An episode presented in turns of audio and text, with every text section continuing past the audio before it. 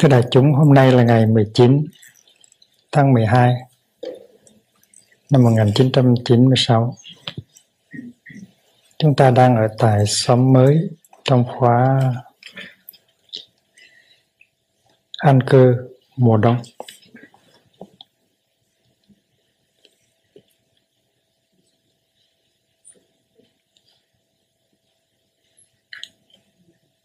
Tôi nhớ hồi uh, Ừ, thượng tọa bảo là lạc đang còn à, ở làng mai trong đại giới đàn thì thầy có phát biểu một câu rất là cảm động.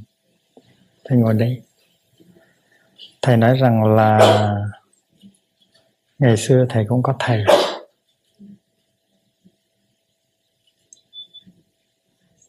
Nhưng mà không có biết uh, trân quý những cái giây phút được sống bên thầy nhiều khi thầy trò giận nhau. Và bây giờ thầy không còn nữa. Và khi mà qua tới lần mai thấy thầy trò nhà này xúm xít với nhau rất là đầm ấm vui vẻ thì thầy rất là cảm động và rất tiếc cho thầy rất thương cho thầy.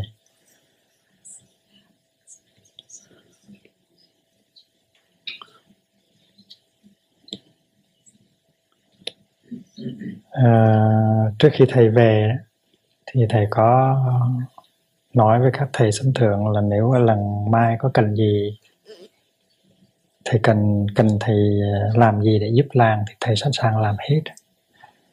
Cảm tình của thượng tọa đối với làng rất là sâu đậm sau cái đại giới đàn này.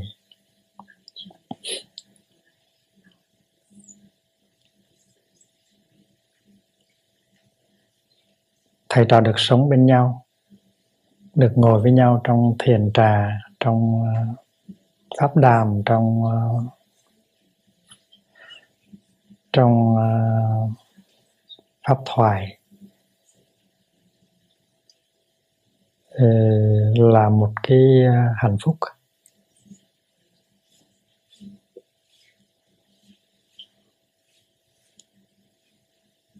Ở trong sách nói với bước tới thảnh thơi à, chúng ta có một cái chương là ngồi uống trà với thầy.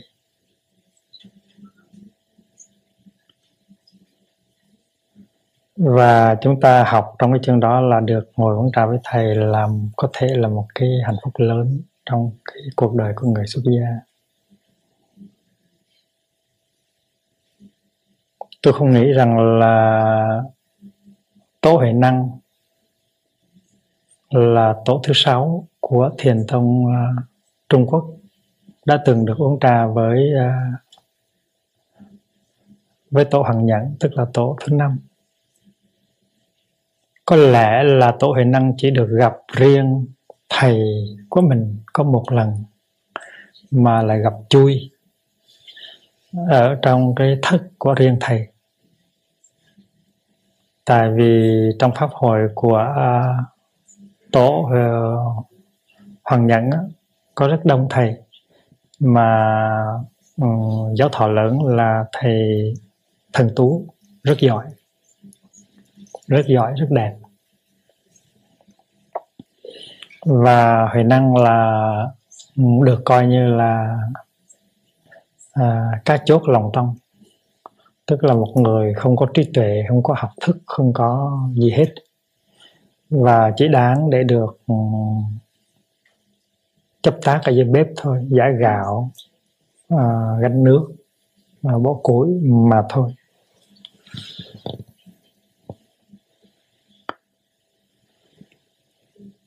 Nhưng mà sau khi à, huệ năng can đảm làm bài kể kiến giải và nhờ một vị hành giả viết lên trên tường thì Tổ Hoàng Nhẫn biết được đây là một người có căn cơ lớn vì vậy cho nên một hôm đó à, tô Hoàng Nhẫn mới đi chơi xuống dưới bếp. Tại vì bếp là cái chỗ duy nhất để có thể gặp được anh chàng. Anh chàng học trò cưng mà mình chưa bao giờ được gặp. Được nói chuyện ai nói rằng là học trò đi tìm thầy thầy đi tìm học trò?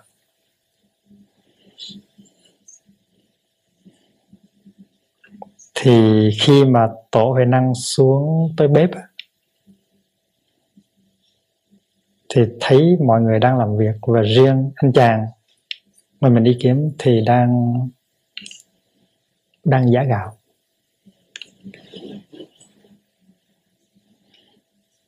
Mồ hôi một kê chảy đầm đìa. Thì à, thầy trò thì thầy hỏi một câu bâng cơ quơ làm việc cực khổ dữ ha. Gạo trắng chưa? Gần được chưa?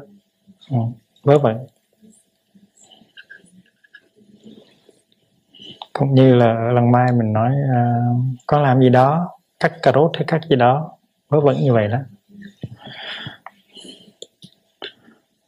Và rốt cuộc thì tổ đưa, đưa cái ngón tay mà gõ vài cái ở trên cái cối giá gạo cái cối bằng gỗ.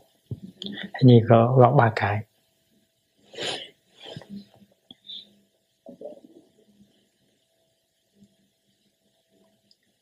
Không biết là tổ có nói gì thêm không?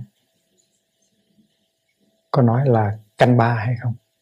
Gõ ba cái này thì đêm đó um, huệ năng đúng vào canh ba giữa canh ba tức là 12 khuya bên mình tìm lên phương trường của thầy. Thì thấy cái cửa nó hé ra một chút. Chứng tỏ rằng là I'm ready to see you và con không cần phải phải gõ.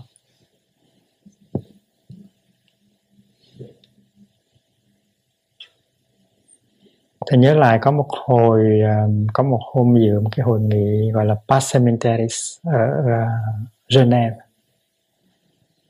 Đó là lần cuối cùng mà thầy gặp ờ, mục sinh mục sư Martin Luther King. Sau đó mấy tháng thì King bị ám sát thì thầy nhớ trong cái hội nghị đó thầy được gặp hai người. Gặp nhiều người nhưng mà nhớ hai người là kinh và một người nữa là một nhà tâm lý học rất nổi tiếng tên là Eric Fromm. Eric Fromm. Thì à, một sự kinh điện thoại xuống phòng thầy. Đây là một cái hội nghị về hòa bình mà do tổ chức World Council of Churches tổ chức uh, sắp đặt. Thì mỗi bên đều công việc quá nhiều. À, một sư kinh có vào khoảng 10 thị giả.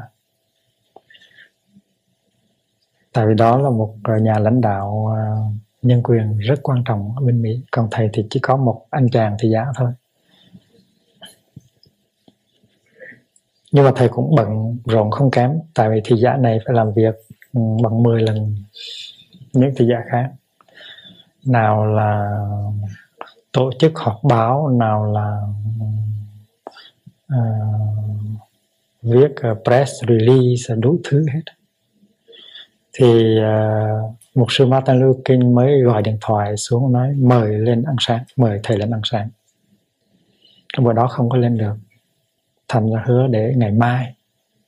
Ngày mai lên được nhưng mà lên trễ lên trễ tới nửa giờ.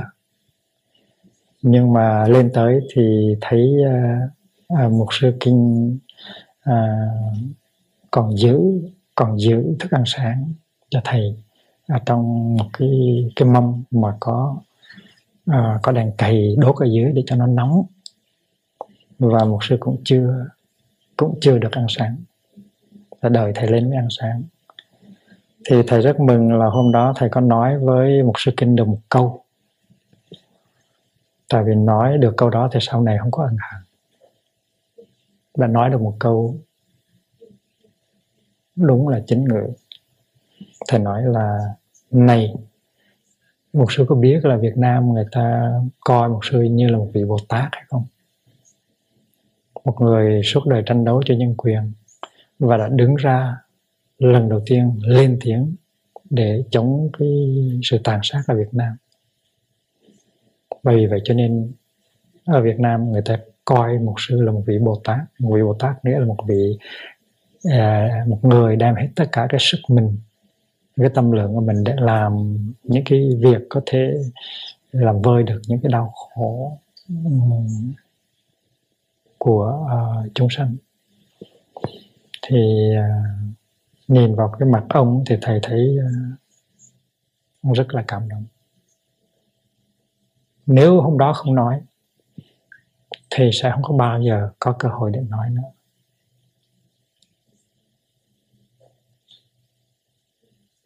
Cho nên hôm nay nếu mà mình gặp à, sư anh mình mà mình muốn nói câu đó thì mình phải nói liền hôm nay đừng có đợi ngày mai. Gặp sư chị của mình cũng vậy. Nếu mà nói mình nói câu gì để mà biểu lộ cái sự trân quý của mình đối với sự có mặt của người kia thì mình phải nói ngày hôm nay. Đừng có để ngày mai.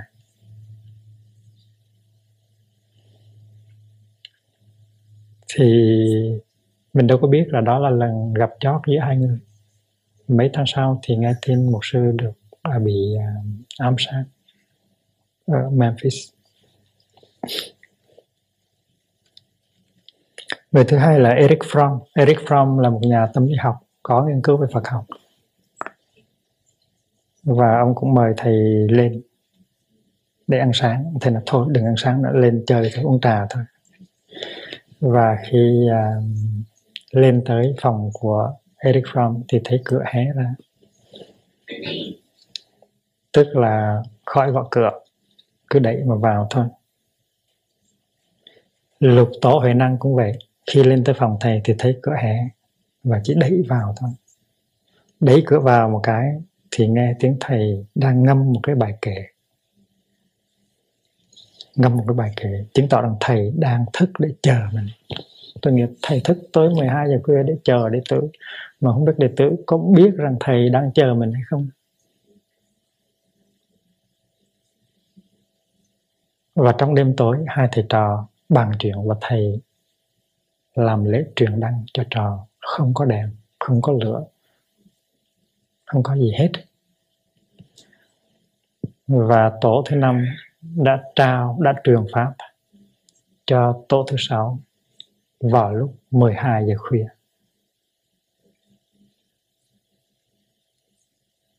Là đó đó là vì sự ganh tị của những người trong chúng.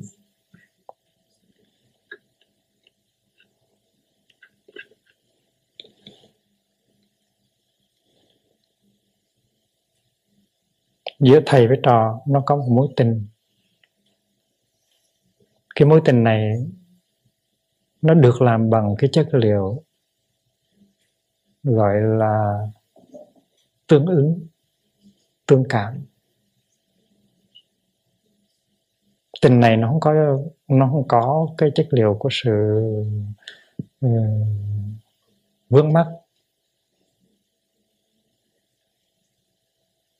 Um, tình này nó cũng có sự ngọt ngào nhưng mà nó được làm, nó được làm bằng cái chất liệu hiểu biết và thông cảm. Khi mà một người hiểu được mình,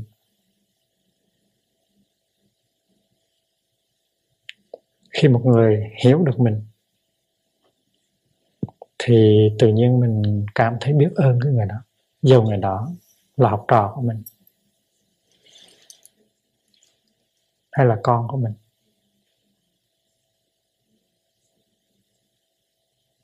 Và từ cái hiểu đó, nó phát sinh ra một cái thứ tình. Và vì vậy cho nên mình nói cái tình đó, nó được làm bằng cái chất liệu của sự cảm thông, của sự à, đồng tâm tương ứng. Vì vậy cho nên trong thiền môn người ta thường dùng cái danh từ gọi là tâm ấn tâm, nghĩa là dùng cái trái tim mà in vào trong trái tim. Một cái hình ảnh rất là rất là rất là dịu ngọt mà cũng rất là là thân thiết. Tâm ấn tâm. Tâm truyền tâm. Thì hai cái thầy trò đó, họ đâu có thời giờ để ngồi uống trà với nhau nhiều, họ đâu có gặp nhau nhiều. Họ chỉ được gặp nhau có một lần thôi. Lần trước là gặp ở dưới bếp trong sự có mặt của đông người. Và chỉ hỏi vài ba câu bâng quơ vậy thôi. Rồi có ba tiếng gõ, cốc cốc cốc ở trên cái cây gối cây cây cối giả gạo.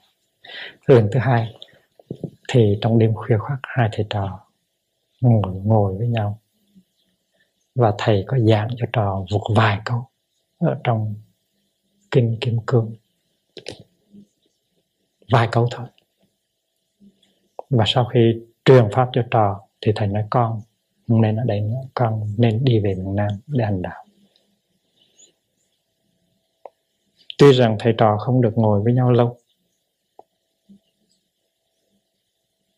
nhưng mà cái tình đó nó bất diệt. Nếu trong cái thời gian mà mình ở với thầy, dầu thời gian đó là dài hay là ngắn, mà mình có được cái sự cảm thông đó, có được cái sự tương đắc đó, thì sau này mình sẽ không hối hận.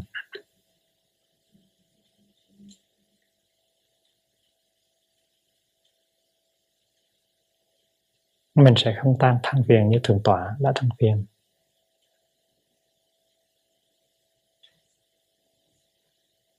cái tình đó thật, quả thật là một mối tình không có thể ờ, nói rằng nó ít hơn một mối tình. Tại vì sau khi được lát pháp thì huệ năng ra đi, không có đi xuống nhà tăng để lấy ờ, hành lý gì hết.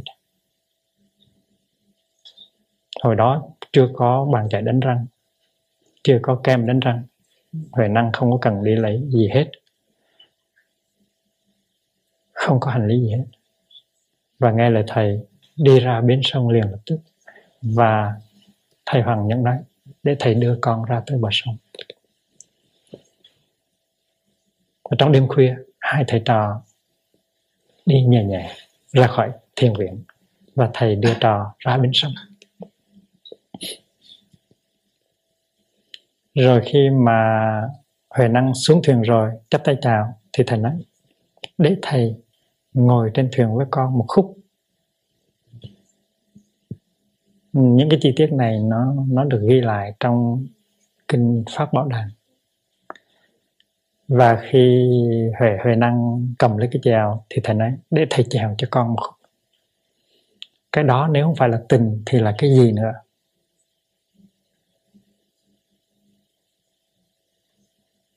Cái đó đúng là tình, đó là sự phát biểu, phát hiện của tình yêu của tình thương. Để thầy ngồi với con một khúc. Để thầy chèo cho con một khúc. Và đưa tới một cái chỗ đó đến cái lúc đó thầy năng nói thôi bây giờ thầy đã chèo cho con một khúc, bây giờ con có thể tự chèo lấy. Ừ, học trò với thầy như vậy, bây giờ con có thể tự chèo lấy.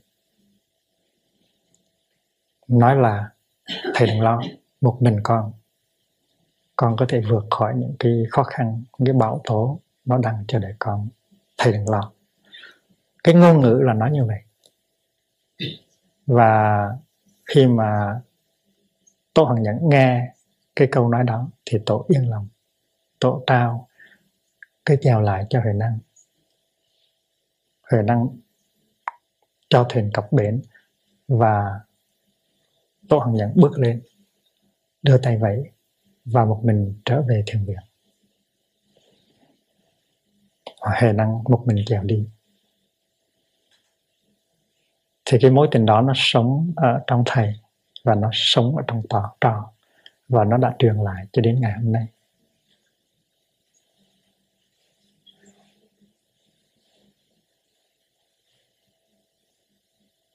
Khi con còn non yếu thì thầy đưa con đi. Nhưng bây giờ con đã vững vững chân vững tay, con có thể một mình chào lấy con cảm ơn thầy. Nó đơn giản như vậy.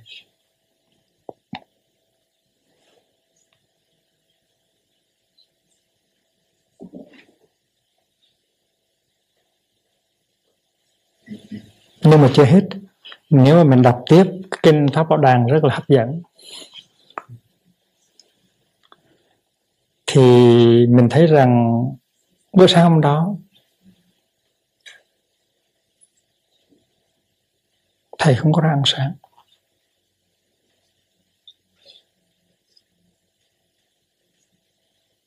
Thường thầy ra ăn sáng, mà nó thầy không ra ăn sáng, thầy đóng cửa lại. Đã không ra ăn sáng rồi mà không có không có ra với chúng. Mãi cho đến chiều tối thì các thị giả mới tìm cách đi vô để hỏi dạ bạch thầy con sao không? Thì ngài mới nói rằng là ừ, không có sao hết. I'm okay nhưng mà y bác đã đi về phương Nam rồi.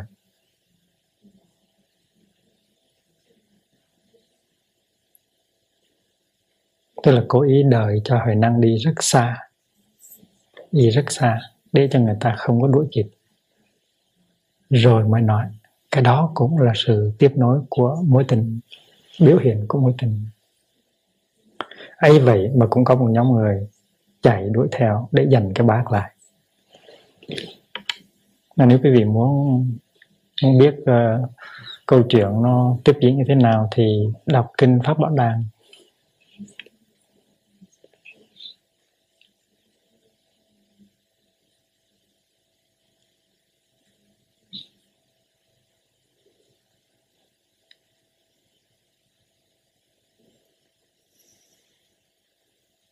trong kinh pháp hoa nó có câu chuyện một cái ông thầy thuốc rất giỏi có nhiều con.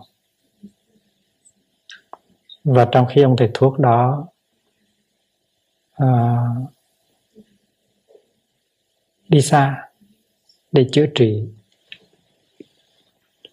thuê nhà những đứa con đó ăn nhầm những cái thức ăn độc và nó nằm lăn ra bệnh đứa thì mửa đứa thì ho đứa thì đau bụng đứa thì đau đầu nhức mỏi đủ thứ hết đủ các triệu chứng của độc tố. Thì khi ông thầy về ông cha về ông thấy các con đau đớn như vậy thì ông mới tùy theo cái cái cái, cái lục phủ ngũ tạng của từng đứa ông cho cho thuốc ông thầy này là một người thầy thức giỏi. Thì có một số những đứa con của ông ừ, nó chấp nhận cái thuốc, nó uống và nó nó sắc thuốc, nó uống và nó lành liền. Nhưng mà còn những đứa khác thì không uống thuốc. Ừ, nói tại sao phải uống thuốc? Ừ, có thầy, có cha mình ở đây, có sao, có cha mình cứu, không có uống thuốc. Và nó tiếp tục, nó bệnh nó nhức, nó mỏi, nó đau ngực, nó đau cổ, nó đau bụng, nó đau đầu, đủ thứ hết. Và có một sự ý lại, không có chịu uống thuốc. Và bệnh tình nó càng ngày càng nặng. Thành cuối cùng ông ông cha ông nói là, có mình đây thì nó không chịu uống thuốc. Chỉ bằng mình đi chỗ khác. Thì họa may nó uống thuốc rồi thì ông đi. Ông đi rồi ông đánh tin về là ông chết rồi. Thì lúc đó mấy đứa con mới chịu uống thuốc và mới lành bệnh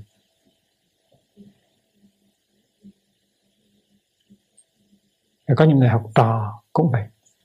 Khi mà thầy đang sống với mình, không có chịu thực tập những cái điều của thầy dạy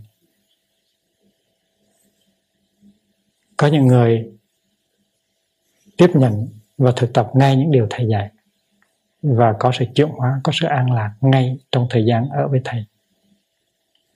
Còn có những người nói thuốc của thầy mình hay thiệt, nhưng mà đâu cần phải uống bây giờ, mai hay mốt uống cũng được.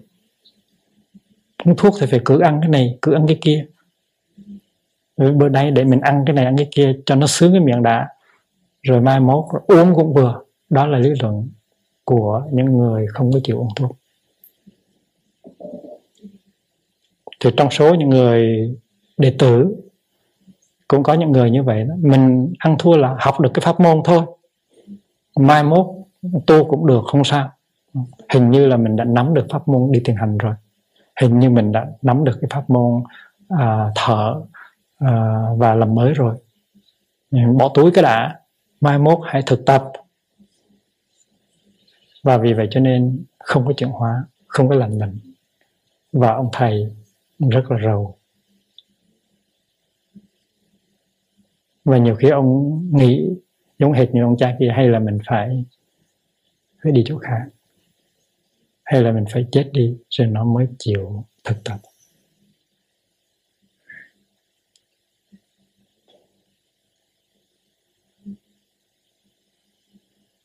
Đó là tâm sự của những ông thầy. Nhưng mà ai ai sẽ không phải là thầy? Tuy là mình còn trẻ, tuy là mình mới sa di sa di ni, hay là tân tỳ khưu tỳ khưu ni, nhưng mà cái số phận của người tu hành nó bắt buộc mình phải lớn lên, rồi mình cũng phải làm thầy như thế thường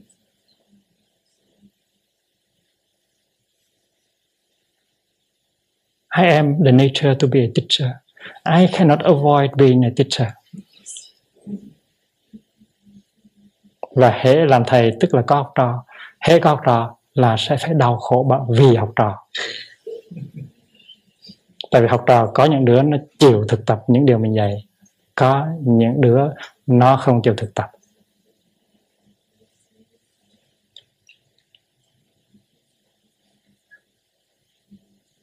Có những đứa học trò nó chỉ cần những cái rất nhỏ tức là cái sự vuốt ve sự ngọt ngào của thầy thôi. Mà nó không có biết rằng cái cái quan trọng nhất quý hóa nhất mà mình có thể tiếp nhận từ thầy không phải là cái sự chú ý sự ngọt ngào sự uh, vuốt ve săn sóc nho nhỏ của thầy mà là cái mối tình lớn kia. Cái sự săn sóc lớn kia. Cái sự ân cần. Cái sự thương tưởng. Cái sự tâm tâm niệm niệm mỗi ngày để cho học trò mình lớn lên, để cho học trò mình có thể nối tiếp được cái sự nghiệp của chánh pháp. Không có tiếp nhận cái đó. Và không thực tập. Chỉ đòi hỏi những cái nhẹ nhẹ, nhỏ nhỏ.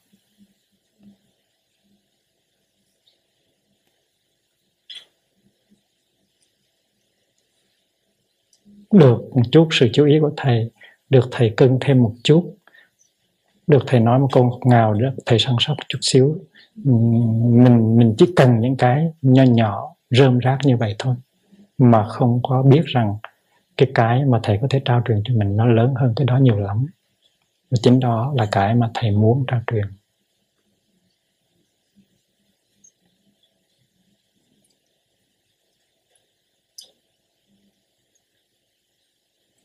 Vì vậy cho nên huệ năng tuy là làm việc suốt ngày ở dưới bếp tuy là chưa bao giờ nói chuyện được nói chuyện với thầy nhưng mà đã là người đã là người tiếp nhận được cái tình thương cao cả nhất của thầy. Đã trở thành ra một à, một người tri kỷ của thầy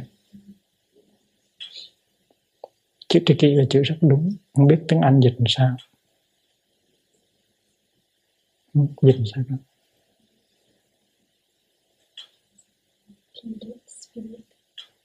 kindred kindred kindred spirit.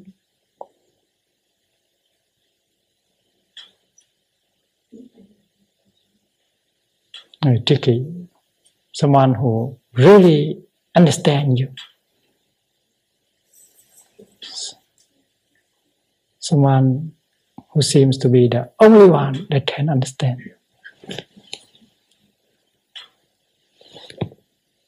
It's just the soul.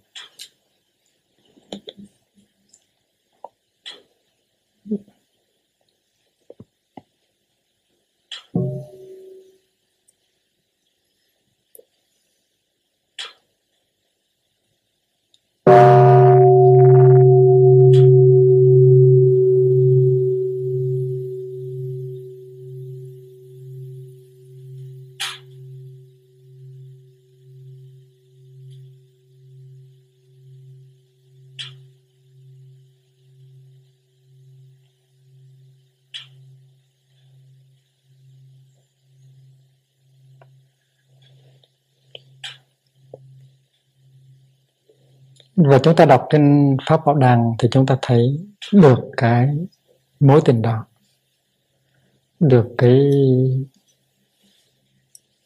mối tình tri kỷ đó giữa hai thầy trò, mà hai thầy trò đâu có thì giờ bên nhau nhiều đâu, tương đối là rất ít.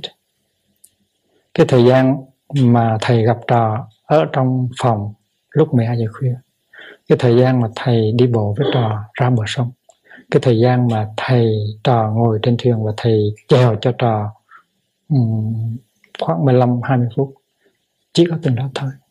Nhưng mà nó tràn đầy nó là muôn đời nó còn sống mãi muôn đời.